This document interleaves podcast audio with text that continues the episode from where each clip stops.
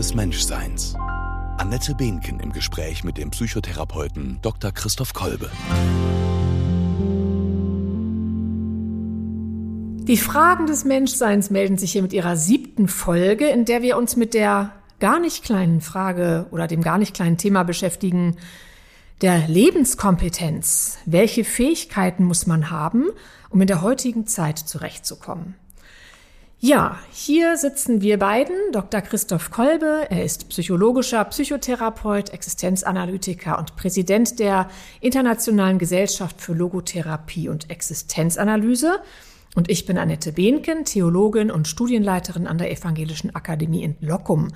Und wie immer sind wir im zauberhaften Überwegs, einem Ort, an dem kreative Prozesse angestoßen werden und ganz viele schöne und spannende Dinge passieren, Workshops stattfinden, ähm, Neues erfunden wird und unter anderem auch unser Podcast wird hier immer wieder aufgezeichnet. Schön, dass wir wieder hier sein können.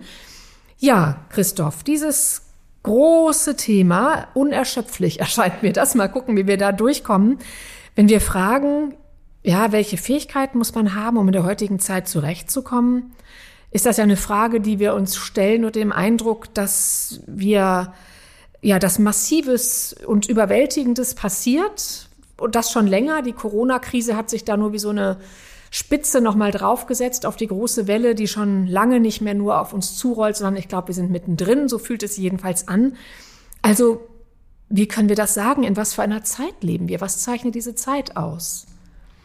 Ja, das ist eine spannende Frage und auch wirklich eine große Frage. Aber man kann schon sagen, jede Zeit hat ihre Themen. Ja. Heute beschreibt ein Schlagwort die Charakteristik unserer Zeit. Das nennt man VUCA, dieses Schlagwort, dieses Akronym. V-U-C-A. Genau, V-U-C-A. Und darunter versteht man die, man versucht quasi durch vier Charakteristika ähm, wesentliche Elemente der Jetztzeit zu beschreiben. Das eine ist das Element der Volatilität.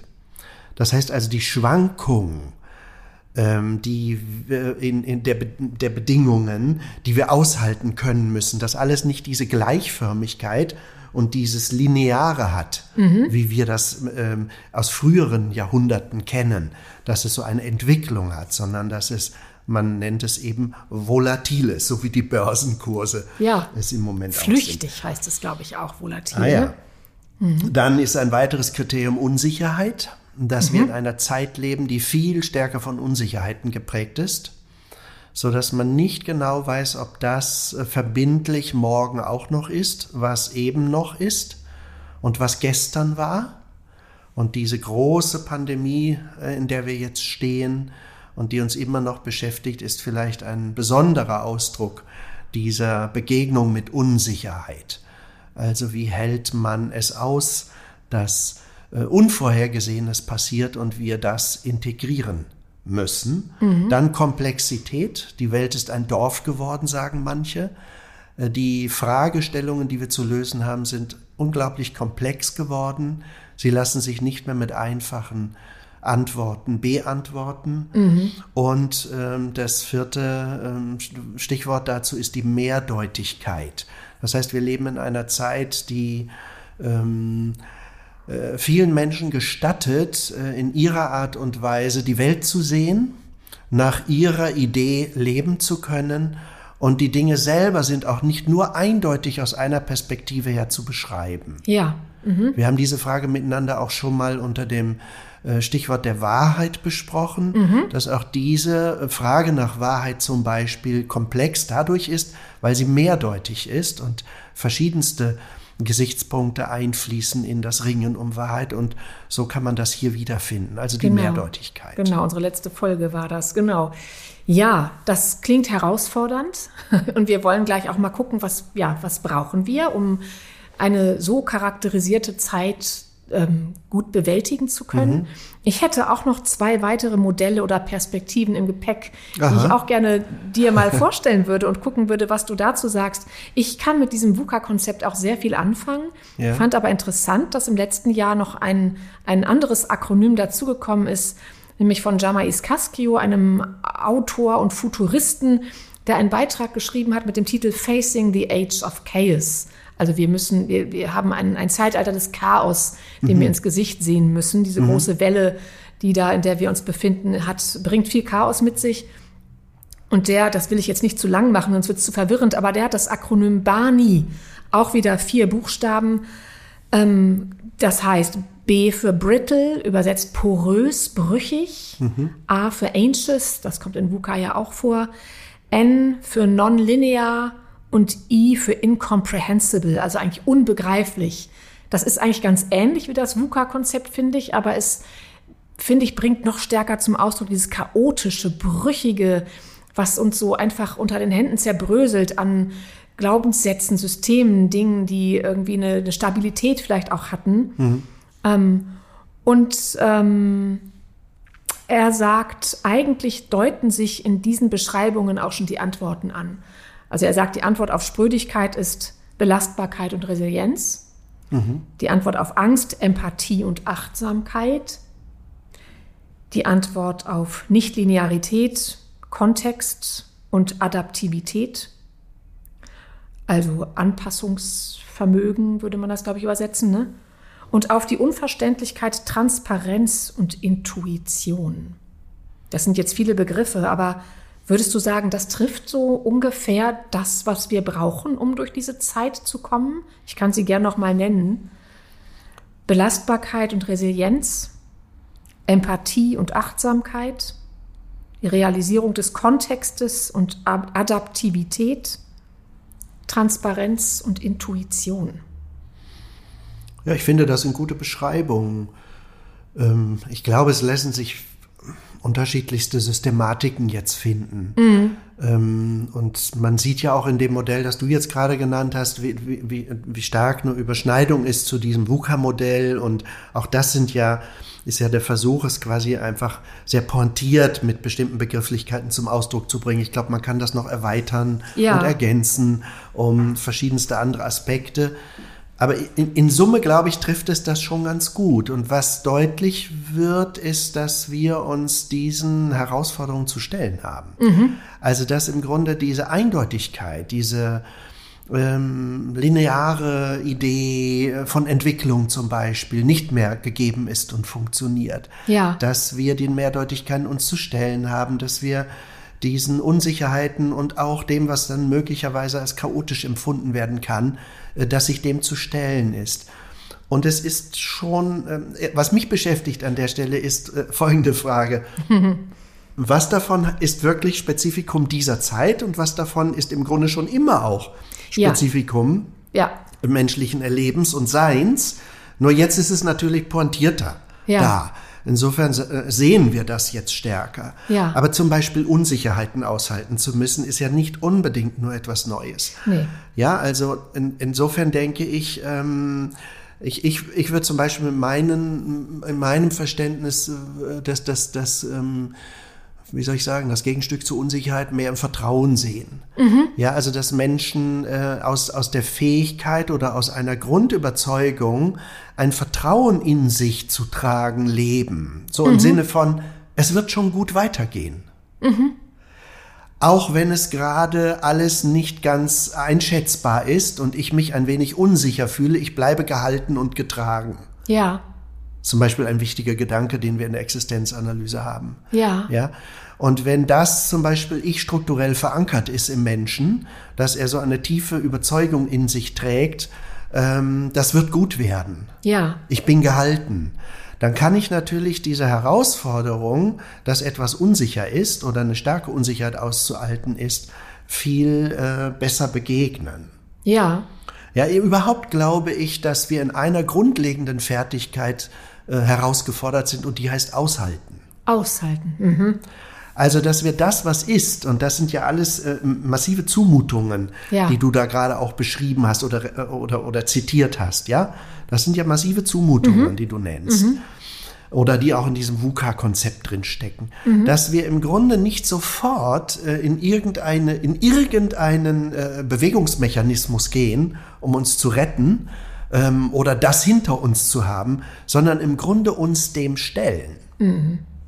Das scheint mir eine hohe Lebenskompetenz heute zu sein, dass ich mich der Wirklichkeit in dieser Ausprägung, wie sie ist, stellen kann, ohne in Angst zu kommen. Ja. Das Ja? heißt aushalten, Das, standhalten. ja, genau. Das würde ich unter Aushalten verstehen. Ja. Und ähm, was ist der Sinn des Aushaltens? Dass ich erstmal hinschaue. Ja, mhm. Was sehe ich denn dann? Wenn ich es gelten lasse, wie es ist, was sehe ich denn dann? Was erscheint mir? Und erst wenn ich das sehe und für mich quasi ähm, prüfe, wa- was es, welche Bedeutung es hat, was es, welchen Aufforderungscharakter es hat, ja, dann kann ich ja eigentlich in die entsprechende Intervention gehen, was ich zu tun habe. Also der, der Mensch ist im Grunde immer Gestalter seines Lebens. Das ist so eine Grundidee, auch, auch eine existenzielle Grundidee. Der Mensch Ja. ist Gestalter seines Lebens. Und er ist halt Gestalter unter diesen Bedingungen. ja. Hm. Ich finde diesen Gedanken des Standhaltenkönnens irgendwie sehr einleuchtend und glaube, dass gerade das aber besonders schwer ist in dieser Zeit. Ich hatte ja angekündigt, ich habe noch ein Modell dabei oder vielmehr, ich weiß gar nicht, ob man sagen kann, das ist ein Modell. Der Andreas Reckwitz, der Soziologe, hat sich vor ein paar Jahren mit der Gesellschaft der Singularitäten beschäftigt, so hat er das genannt. Und ein Kerngedanke seiner Beobachtung ist, dass er sagt, wir leben eigentlich in einer Krise des Allgemeinen und ähm, in einer Zeit, in der das Besondere, das Einzigartige und Originelle einen ganz hohen Wert hat. Und das macht einen riesen Druck, den, glaube ich, auch viele von uns kennen. Ständig muss man irgendwie alles Mögliche neu erfinden und ganz einzigartig und singulär gestalten, damit es ähm, Wert hat. Und wir bewerten unglaublich schnell, wir werten auf und ab in einem rasanten Tempo. Das ist ja wirklich ein irrer Druck. Für viele, glaube ich, auch ein Leidensdruck. Ähm, in der Existenzanalyse, so viel habe ich von dir, glaube ich, schon gelernt, geht es ja immer wieder darum, auch solche Dinge als eine Frage zu sehen, auf die ich irgendwie antworte. Ich weiß nicht, ob das die Existenzialist, äh, die, die Haltung der Ex Existenzanalyse ist, ähm, mit so einer Frage umzugehen, zu gucken, wie kann ich darauf antworten, auf diesen Druck des immer wieder besonders und singulär sein müssens. Ja, die. Oh, Oder was für eine- viel zu, zu sagen. Also die, die, kann man sagen, eine, was für eine psychische Ressource brauche ich dafür oder so, was für Also die. Frage ist, ist dieser Druck, der mir da begegnet, ein, wirklich eine Frage, die, die ich in mir trage? Oder ist das eine gesellschaftliche Erwartung, die mich mitreißt und die mich dann in ein Verhaltensmuster hineintreibt, das ich gar nicht mehr bin und will? Ja, und deswegen mache ich mit und dann entfremde ich mich immer mehr von mir.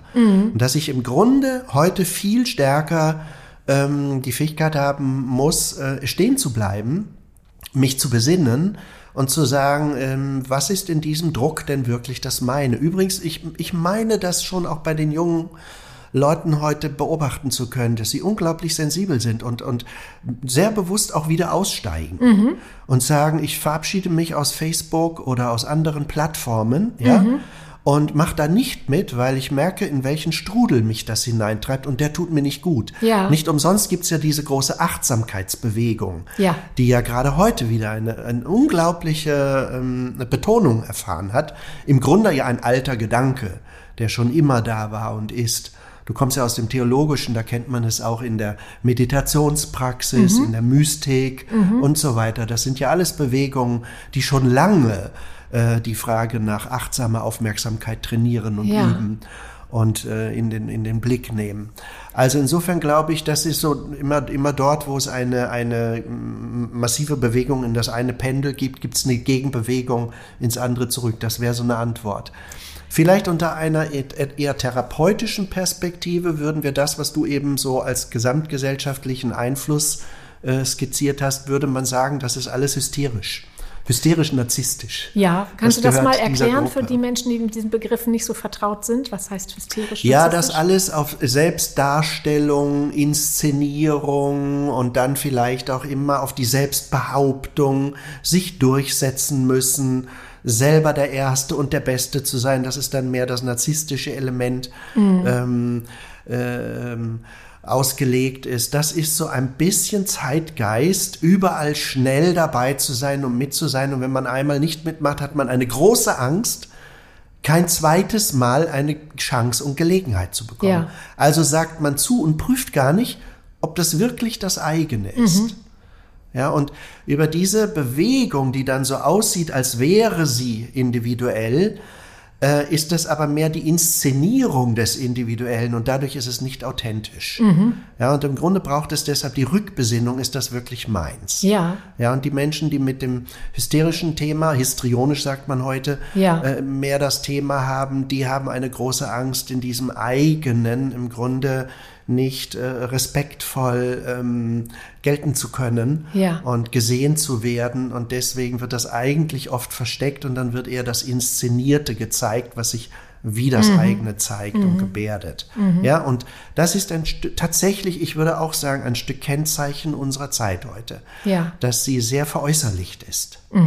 Ja, und, und, äh, und dadurch, ähm, durch alle Angebote, die wir bekommen, wie wir uns darstellen können, welche Möglichkeiten uns zur Verfügung gestellt werden, eine unglaubliche Fülle da ist. Das wäre für mich übrigens auch ein Charakteristikum unserer Zeit, die Fülle. Ja. Alles ist im Übermaß da. Ja. Ja, das stimmt. Das, ich muss ja wählen können. Ja. Ich, ich, muss mich ja, ich muss ja aufpassen, dass ich mich in dieser Fülle nicht verliere. Ja. Ich muss noch wissen, wer ich darin bin. Mhm. Ja, das wären so wichtige Fragen, ähm, die Ja. wir, glaube ich, zu beantworten haben. Also interessant fand ich gerade, dass wir bei diesem dem Standhalten, Aushalten waren. Was ich jetzt so rausgehört habe, ist, wir brauchen auch eine gewisse Widerständigkeit Mhm. gegen das, was da vielleicht an uns an Erwartungen herangetragen wird. Und sowas wie eine Introspektion oder ein Ja. ne, in mich hineingucken. Das wären ja schon mal so ein paar Stichworte. Was braucht es, Ja. um durch diese Zeit zu kommen? Und wenn wir jetzt hier in unserem Kontext fragen, was wir brauchen, um gut in dieser Zeit leben zu können, dann fragen wir das ja nicht, weil wir jetzt irgendwie, also nicht aus einem wirtschaftlichen oder Werbeinteresse, da würde man vielleicht ganz anders antworten, sondern aus dem Blick der psychischen Gesundheit. Ja, Ne, so könnte man ja vielleicht sagen. Ähm, und da würde ich dich gerne fragen, was heißt psychische Gesundheit? Also heißt das heute was anderes als vielleicht noch vor 80, 90, 100 Jahren? Oder ist es immer noch dasselbe? Ja. Darf ich noch mal kurz auf das davor eingehen, was man noch braucht, weil mir fällt noch ein, mir fällt noch ein, zwei Sachen ein ähm, und dann können wir das vielleicht gleich noch mal äh, anschließen. Ähm, ich ich glaube, was man, was man nämlich auch braucht, man ähm, sich wirkliche Offenheit zu erhalten. Was meinst du damit? Ja, wenn es so viel ist, dann haben wir auch eine Tendenz, uns abzuschotten. Ja. Also entweder nur mitzuschwimmen, ja, oder Ja. ganz abzuschotten. Aber die, die Gefahr ist, dass wir nicht mehr wirklich offen sind für das, was das Eigentliche ist, worum es im Grunde geht. Wie, wie Ja. geht denn offen fürs eigentliche Sein? Ja, dass ich ähm, mich dem, was ist, zuwende, ohne dass ich Angst habe. Also zum Beispiel, wenn es unsicher ist, dass ich nicht schnell irgendwas tue, um mich sicher zu fühlen, eine Versicherung abschließe oder irgendeine Tätigkeit mache, bloß damit ich das wieder im Griff habe, sondern was wir unter dem Stichwort Innehalten vorhin schon mal hatten, äh, offen bin, hinzugucken. Also ich Also glaube, die ich- Fähigkeit, offen zu sein. Das, auch das finde ich, das klingt so einfach. Ich finde das ganz schön schwer, weil es, wenn du sagst, offen sein für das, was gerade ist, es ist ja immer so viel. Genau, das Und so meine viel ich. gleichzeitig. Wo Ja. gucke ich denn dann hin? Was ist denn von dem vielen das Eigentliche? Ja, und wenn ich in dem, in dem, in dem, in der, in der Fülle mich weggeschwemmt fühle, Mhm. ja, äh, weil ich dann nur noch irritiert bin oder meine, ich müsste alles mitmachen, dann ähm, ja, bin ich erstens nicht bei mir. Also das ist übrigens eine andere Fertigkeit, die man, die man haben können muss in dieser Zeit. Man muss dem eigenen folgen können. Ja. Man muss eigentlich einen guten Zugang haben für das, wer bin ich, Mhm. was ist meins, wie stimmt es für mich. Äh, Also auf Pause drücken sozusagen, Ja. Schritt zurück, Ja. nach innen gucken, innehalten. Ja, und sehr dann schön. Finde Genau. ich hoffentlich das Genau. Eigentliche. Und dann spüren, was davon ist das meine, ja. Und das spürt man ja darüber, dass man merkt, so stimmt es dann, so kommt man in Kraft, in Energie hinein, Mhm. so, so äh, äh, entsteht ein, ein Gefühl von Stimmigkeit für das Ganze, ja. Und überall, wo wir hinterherlaufen, sind wir in gewisser Weise atemlos. Ja. Ja, wie unsere, wie unsere Lieder das schon alles besingen. Das ist eigentlich, die greifen diese Phänomene schon äh, sehr korrekt ja, auf ja, in ihren Texten, ja. Ja. So, und äh, im Grunde geht es um diese Besinnung. Vielleicht ist das auch ein schönes Wort, ja. Besinnung. man braucht eine, man braucht eine Kultur der Besinnung. ja. Ja, was ist in der Fülle denn am Schluss jetzt das meine, das Eigentliche, das, worum es uns geht, gehen sollte und so weiter. Und das alles muss man, glaube ich, können. Das ist schon sehr anspruchsvoll. Mhm. Absolut. Ja, danke, dass du das nochmal so erweitert hast. Und dann kommen wir doch nochmal auf das Stichwort der psychischen Gesundheit zurück. Mhm. Gibt es da so, sagen wir mal, sowas wie existenzanalytische Koordinaten, die beschreiben, was psychische Gesundheit ist? Oder gibt es vielleicht auch so eine Anthropologie, Anthropologie der Existenzanalyse, die da zugrunde liegt? Ja, also das ist wirklich eine sehr anspruchsvolle Frage, finde ich. Äh, und ich bin froh, dass du ähm, das eingrenzt und sagst, wie seht ihr das in der Existenzanalyse? Weil ich glaube, die Frage nach Gesundheit und psychischer Gesundheit hat eben sehr damit zu tun, aus welchem, sagen wir mal, Theoriehintergrund man das fragt. Ja. Und deswegen würde vielleicht der eine oder andere jetzt denken, ich beantworte das damit, dass ich sage, man hat dann diese und jene Fertigkeiten. Ja. Ja. Machst du nicht. Und wenn man diese Fertigkeiten hat, dann ist man gesund. mhm ja, und relativ gesund. Also ich glaube schon, ähm, ich, ich habe auch eine große Nähe zu einem Konzept, wo ich, wo ich gerade dran denke, das ist so, wie kann man aus der existenziellen Perspektive Strukturen beschreiben, mhm. äh, Strukturen des, äh, der, der, der äh, psychische Strukturen und existenzielle Strukturen. Ähm, und wenn die gut, ähm, sagen wir mal, gegründet sind im Menschen, dann ist das eine gute Voraussetzung sein Leben leben zu können. Also auch eine gute Voraussetzung für Gesundheit. Ja. Wir würden aber unter Gesundheit Folgendes verstehen. Also gesund ist der Mensch dann, wenn es ihm möglich ist, in einen Dialog mit seiner Welt zu treten. Das ist der Gedanke. Mhm. Der ist eigentlich ganz einfach. Der geht aber von folgender Idee aus. Wir, als Menschen sind wir immer dialogische Wesen. Ja. Das bedeutet, wenn die Welt auf uns trifft, also du mich was fragst, ja. dann bin ich jetzt angefragt. Ja. Ja, und ich müsste ja, um deine Frage zu hören, offen sein, diese Frage hören zu können. Mhm. Das ist ja die Voraussetzung. Mhm. Sonst höre ich ja gar nicht deine Frage, sondern nur, was ich mir denke. Ja. Ja, und das, ja. Ist, auch, das ist auch die Kunst jetzt dir hier wirklich zuzuhören mit deiner wirklichen Frage und mir nicht zu überlegen, was will ich heute in unserer Folge zu diesem Thema eigentlich in jedem Falle gesagt haben. Ja? Dann, dann entfernt man sich schon ein bisschen aus dem, aus der wirklichen Anfrage. Mhm, mh. Aber das Leben ist ja quasi so konstituiert, dass es immer irgendwie ist. Ja. Irgendwie ist es immer. Irgendwie ja? Irgendwas Und wir haben jetzt gerade so beschrieben, was, was für Merkmale sind in unserer heutigen Zeit typisch. Ja, genau. Aber mhm. für einzelne Menschen sind die vielleicht gar nicht so, sondern mhm. da ist was ganz anderes gerade wichtig, weil ja. irgendwie eine schlimme Krankheit da ist oder man den Job verloren hat oder ähnliches. Das heißt, die Welt ist irgendwie und jetzt habe ich herauszufinden, wenn es ist, wie es ist was ist darin für mich eine Aufgabe, eine Frage, ein, ein ja, was ist eine Aufgabe, vor ja. der ich stehe? Ja, ja? okay. Mhm. Und zu dieser Aufgabe habe ich dann im Grunde meine Antwort zu geben. Mhm. Mhm. Also das ist nicht die Beschreibung von Fertigkeiten, sondern die Beschreibung einer Grundhaltung dem ja. Leben gegenüber. Ja. Und jetzt kann man sagen, die Fertigkeiten brauche ich, damit ich das kann. Okay. Damit ich diese Grundhaltung kann. Ja. So mhm. könnte man es vielleicht dann sagen. Okay. Aber äh, ich Und würde welche? sagen, Gesundheit sind ja. für mich diese großen, ist diese Fertigkeit, äh, oft immer wieder neu mich auf die Situation, wie sie ist, einlassen zu können, darin aber auch herausspüren zu können, nicht nur, wie will ich die formen, ja. damit es mir schnell wieder gut geht, sondern was liegt da drin als, ähm, als Chance, als Möglichkeit, als Potenzial, als, an, als Gelegenheit, was liegt darin für eine Gelegenheit, die eine Frage an mich bildet? Und zu der habe ich im Grunde meine Antwort zu geben. Und das ist die Kunst zu leben. Das ist die Kompetenz zu leben. Mhm. Das ist das, also wir haben ja gerade so ein paar Fähigkeiten, Fertigkeiten zusammengetragen, wie das Aushalten, die Widerständigkeit, das Innehalten, das Offensein. Mhm. Sind das die Fähigkeiten oder die Besinnung, auch noch so ein schönes Wort. Ist das das, was ich also brauche, um in dieser Weise dialogfähig mit dem Leben und der Welt zu sein? Das sind die. Ja, also, also man könnte noch ein paar andere Dinge nennen. Ja. Man könnte zum Beispiel auch noch die Fertigkeit, sich einlassen zu können, nennen. Ah ja. Das heißt, ich muss mich auf das, was ist, überhaupt erst einlassen können. Das ja. ist auch wieder so ein ganz leichtes Wort, was man so schnell sagt, aber äh, ehrlich gestanden, habe ich mich wirklich eingelassen mhm. auf dich mit mhm. deiner Frage. Mhm. Ja? Ja. Oder ist das nur ein Stichwort, das ich bekomme? Ja. Verstehst du? Ja, verstehe und, und, und so richtig werden wir uns ja erst begegnen, wenn ich äh, mich auch eingelassen habe auf das und du wirst sagen, jetzt hat er mich verstanden. Ja. Ja, und deswegen muss ich, muss ich die Fertigkeit haben, als Mensch, mich auf das, was mir entgegenkommt, zum Beispiel durch einen anderen Menschen oder durch ein Ereignis, durch ein Schicksal, was passiert, oder durch eine, ähm, durch, durch ein Wetter, das ist, wie es ist, obwohl ich Urlaub habe, regnet's, ja, muss ich mich einlassen, dass es jetzt so ist. Und was darin dann für mich für eine Möglichkeit Ja. liegt. Das ist zum Beispiel eine andere Fertigkeit oder eine, eine weitere Fertigkeit ist, ich müsste dann, wenn ich mir klar darüber bin, was in dieser Situation jetzt das meine ist und was ich leben will, also was ich aus der Situation auch mache, ja, dann müsste ich eine Position beziehen können. Ja.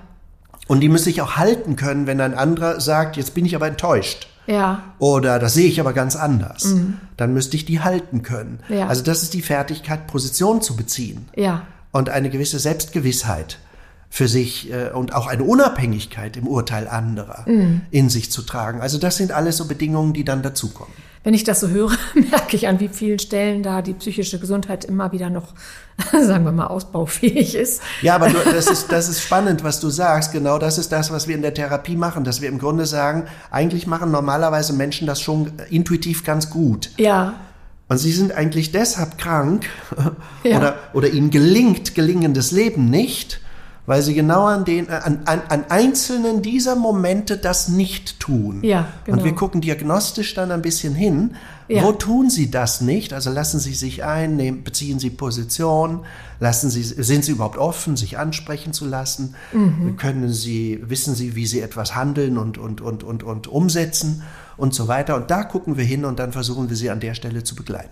Ja, das ist schön, dass du das nochmal sagst, weil ich gerade so dachte, meine Güte, wie werde ich denn dann psychisch gesund? Also vielleicht kann man davon ausgehen, Grund, grundsätzlich sind wir das vielleicht alle von unserer Anlage her, aber erleiden das ein oder andere im Laufe unseres Lebens, so dass wir da irgendwo stecken Ja. bleiben oder haken und so dass die psychische Gesundheit auch vielleicht ein Reifungsprozess ist, könnte man das so sagen.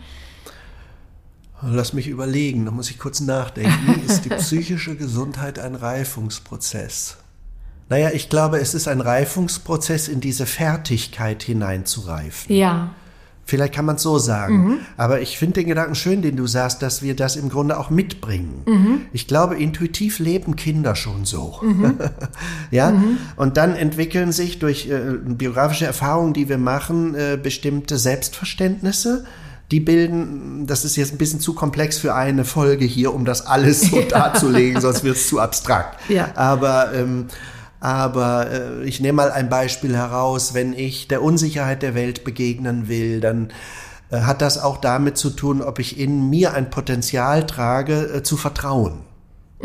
Ja? Eine Fähigkeit, eine Fertigkeit, vertrauen zu können. ja, Und wenn jetzt die Welt mit ihren misslichen ähm, Quertreibern und Einschlägen ja, auf, auf uns zukommt ja, und sich in den Weg stellt, dann äh, entscheidet, äh, dann entscheidet sich sehr, wie wir damit umgehen, ob wir aus einem Vertrauen und Zutrauen in die Welt hineinschreiten oder ob wir sagen, das wird sowieso schiefgehen.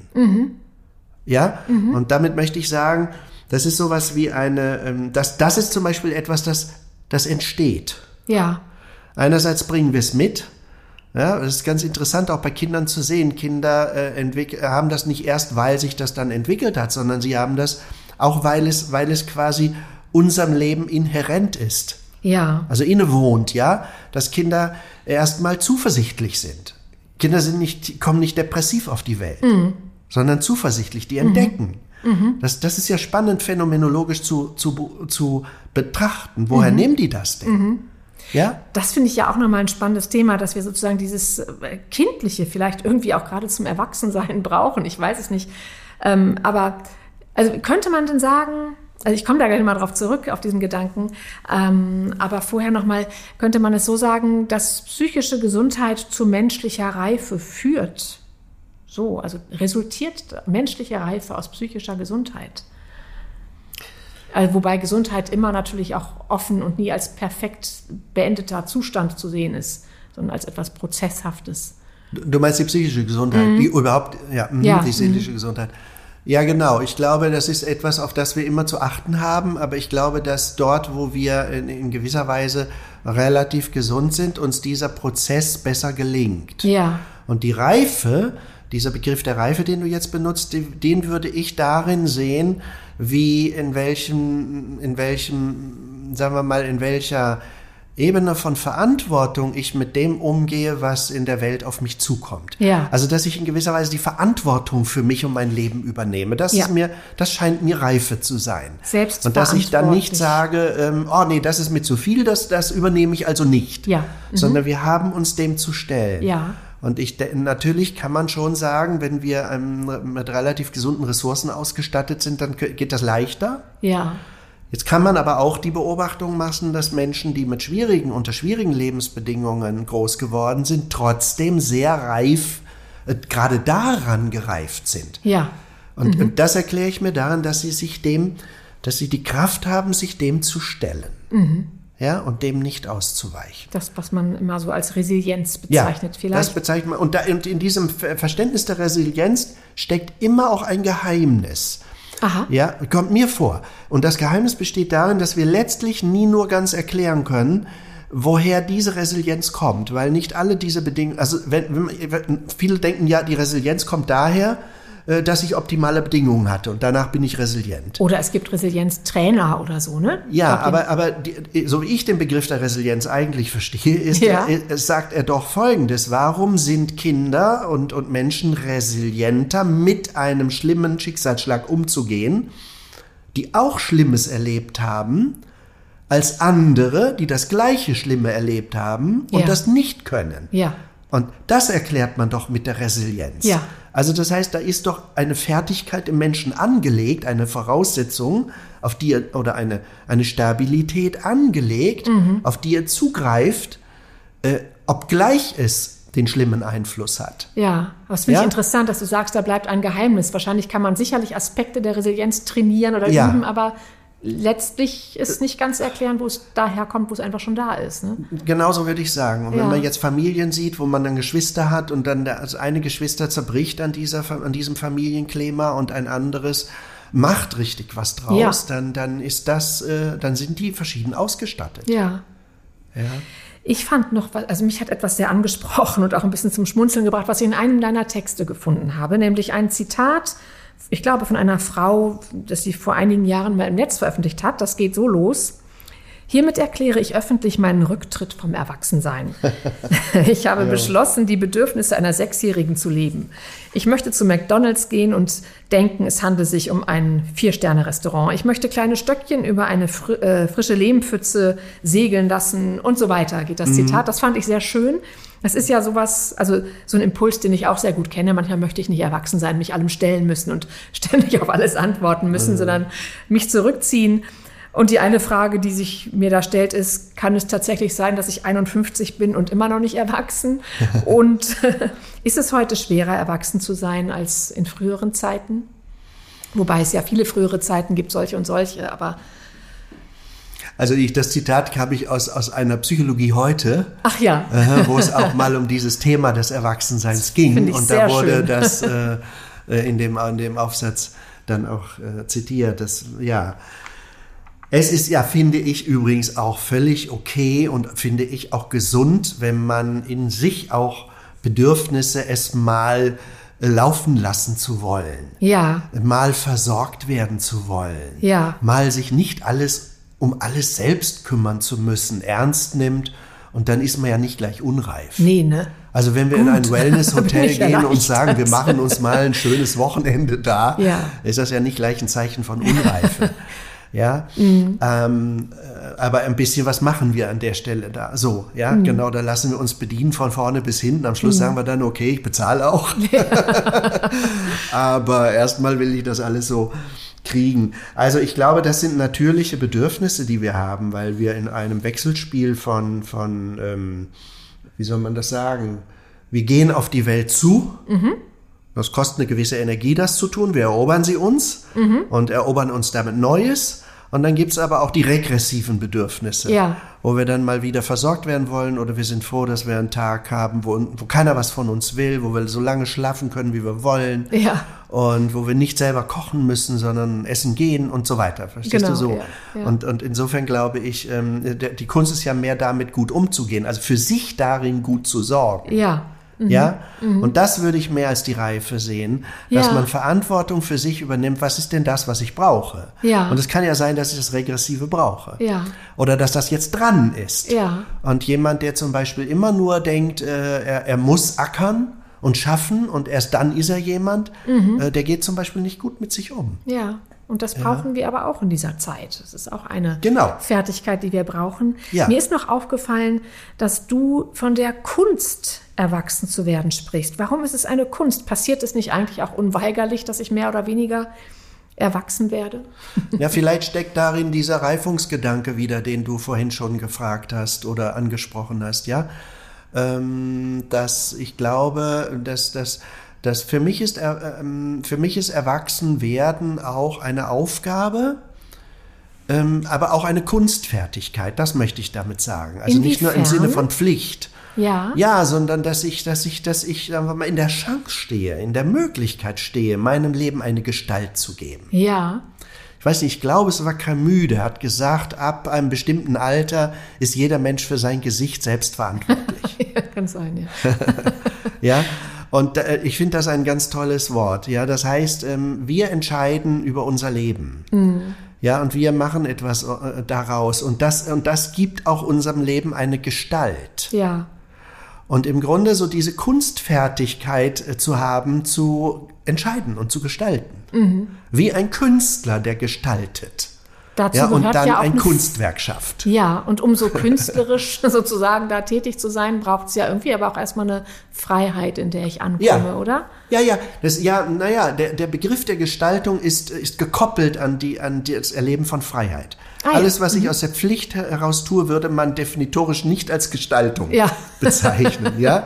Also wenn ich meinem Leben eine Gestalt gebe, heißt das, ich laufe nicht einem, einem Druck hinterher und einer Pflicht hinterher, sondern ich nehme eine frei gewählte Möglichkeit, aber zu der ich in einer Beziehung stehe und die ich verantworten will. Mhm. Äh, Für die übernehme ich Verantwortung und, und lebe sie. Ja. Ja, und das ist die Kunst. Also für mich ist äh, in gewisser Weise zu leben auch eine Kunstfertigkeit. Ja. Nämlich immer neu mich zu fragen, äh, welche Gestalt will ich meinem Leben geben?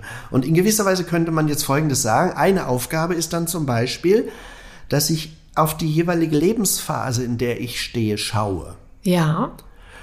Und eigentlich jetzt sage, was ist denn in dieser Lebensphase für eine Aufgabe dran?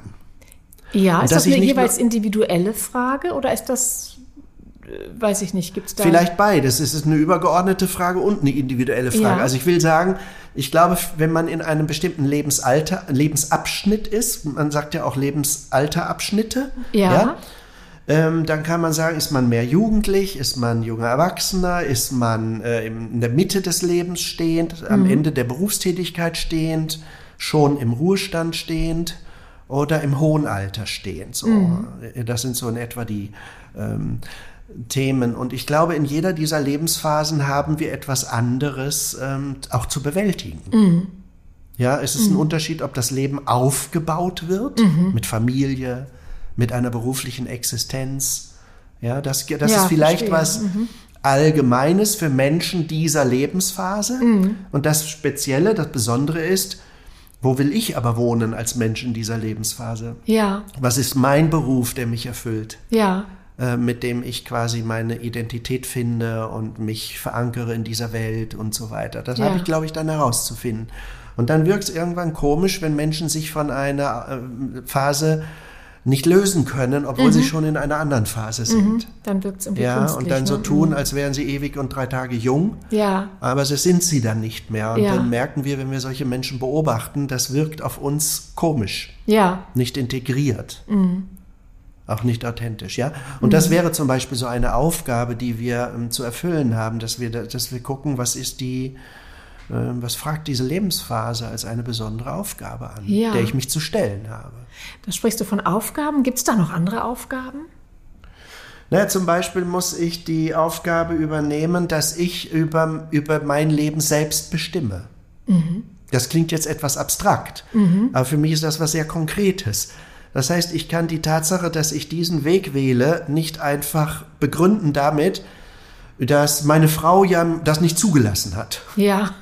Und deswegen leben wir so. Ja. Oder dass die das gerne wollte und ich habe halt mitgemacht, weil ich sie nicht verlieren wollte und so weiter. Ja. Mhm. Dann hätte ich nicht die Freiheit der Selbstbestimmung Ja. äh, in Anspruch genommen. Ja, wir hatten mal überlegt, soll, und ich hatte mal gesagt, sollen wir mal woanders hinziehen?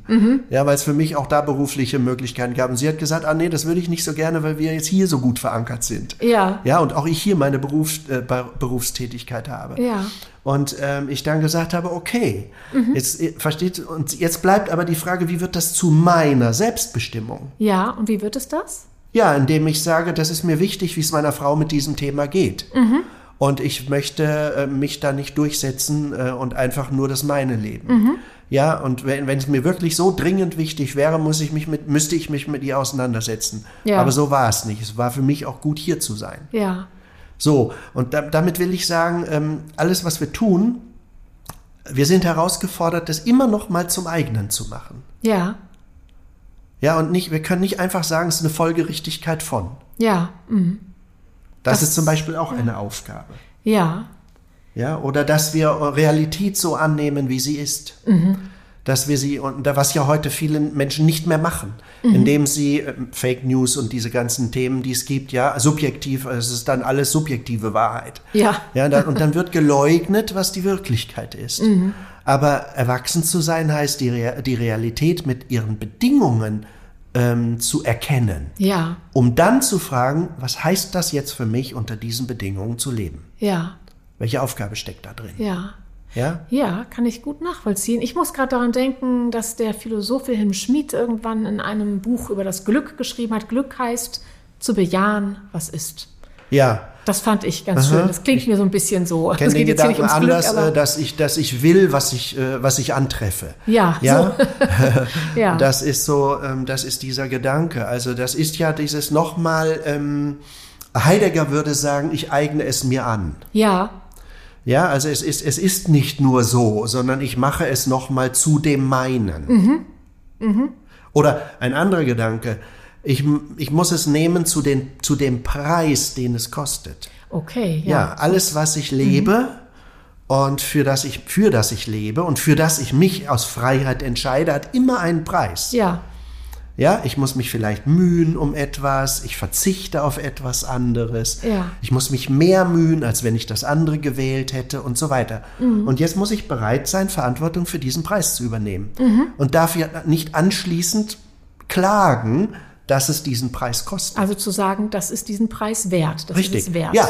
Und ich bezahle ihn. Ja, mhm. Und wir leben leider in einer Zeit, wo alles äh, mit der Schnäppchenjäger-Mentalität Ja. gelebt wird. Und das Ja. ist ein bisschen, das verbildet uns Ja. im Hinblick auf diesen Gedanken, weil es hat den Preis, den es kostet. Also wir kommen nicht billig durch diese herausfordernde Nee, Zeit. ganz genau. Das Mhm. ist ein sehr schöner, ja genau. Genau so ist es. Es kostet, was es kostet. Ja. Und das muss ich bereit sein zu zahlen. Und das sind so für mich existenzielle Aufgaben, Ja. denen wir uns zu stellen haben und in gewisser Weise Lebenskompetenzen, in die wir auch hineinreifen. Ich glaube nicht, dass wir das immer von vornherein gleich ganz geschickt machen. Und an manchen Stellen holen wir uns eine blaue Nase.